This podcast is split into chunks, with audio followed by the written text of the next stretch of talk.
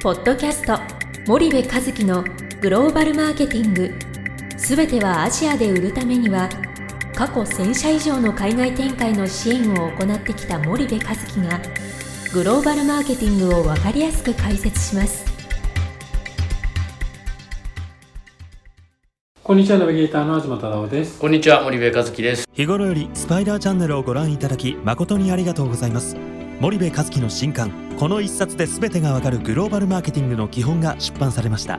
ぜひお近くの書店、Amazon でお求めください。じゃあ森部さん、はいまあ、いよいよ出版になって、はい、店頭にも並んでいて、まあ、グローバルマーケティングの基本、まあ、森部和樹著って書いてありますけど、はい、まあ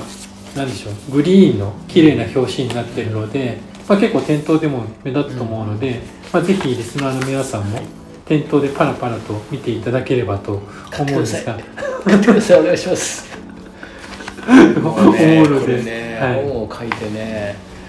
書いたらいいんだけど、書いて終わりじゃないんだよね。そうですね、売らなきゃいけない、売らないときは売れないとね、売れないと利益が残んないですから、まあ、印税なんて大したことないんだけど、売れないとなんか落ち込むんだよね、はい。もう皆さん、1冊と言わず2冊3冊ぜひよろしくお願いします、はいはい。でまあ、次回前回は、はいまあ、大枠のこの本について語っていただいたんですが、はいまあ、今回、うん、第1章から少し、うんまあ、どういうことが書いてあって、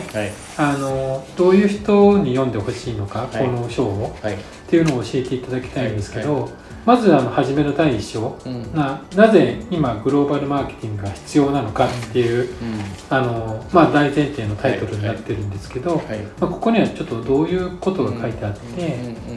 どんな人が迷んだら響くのかっていうのをちょっと教えていただければと思うんですが、はいまあ、基本的にね、この本は全てのビジネスパーソンに向けて僕は書いたつもりで、うんうん、で今のこのご時世ね、まあ、かつての日常は戻らないなんてね、コロナ禍で言うけど、そんなことは絶対ありえなくて、おそらく2022年か23年ぐらいになれば、まあ、懐かしかったコロナみたいな話になって、またグローバルが進み出すと思うんだよね、うんうん、で今実際にそのコロナ禍であっても、やっぱり鎖国してたら自分たちの国ってこう成長していかないんだということが、まあ、確実に証明されたので、まあ、グローバル市場が必要だということは誰にとっても多分そういう時代になってくる、うん、でそうなってくるといつしか必ず多分海外の事業に携わることがあるので、僕は全てのビジネスパーソンに向けてこの本を書いたというのが、はい、まず全体的な話ですと、はい、で中でも特に読んでもらいたいのは製造業の人たち、うんで B2C の事例を基本的には中心に書いてるんだけども、うん、B2B の人たち、製造業の人たちにとっても応用が全然効くので、まあ基本的には製造業の人に読んでもらいたいなと、うんうん、でこの一章でね、なぜ今グローバルマーケティングが必要なのかということでタイトルにしたんだけど、はい、これはね、まず大前提として、うん、いわゆるなんで日本の企業ってね、今までってどちらかというといいものを作って世界に売っていこうっていう、そういうマインドでグローバル展開を進めてきてるんでね、はい、で海外進出って言ってもどっちかというと生産拠点の進出が中心で、販売拠点の販売としての進出っていうのはここ10年とかね、うん、15年の中で行われてきてる話なので、本格化したのって本当にここ10年なんですよ、はい、でそうするとやっぱりマインドセットがマーケティング寄りじゃないっていうケースが往々にしてあって、はい、でここの大前提のマインドセットの部分がしっかりと固まらないとね、どんな戦略を作ったって結局はいいものありきの戦略になっちゃうわけなんですよね、はいはいはい、でそこの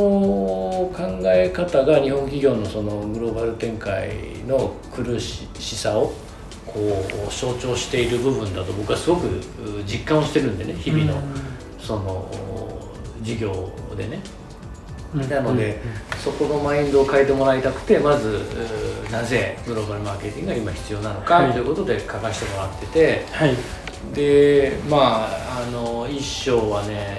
1-1 から 1-16 まであるんですけどね、はい、まあ全部読みませんけど、その中心的なところをちょっとピックアップすると、うん、日本企業が今グローバル市場でこう置かれている立ち位置、うんうん、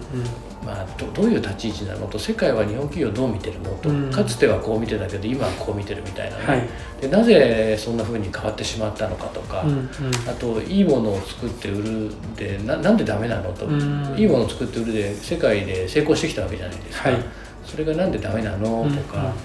あと過去20年で見てきた中で失敗する企業って必ず法則があって、うん、3つの過ちを犯すんですよ、はい、でその3つの過ちは何なんですかっていうようなお話とか、うんうんうん、あ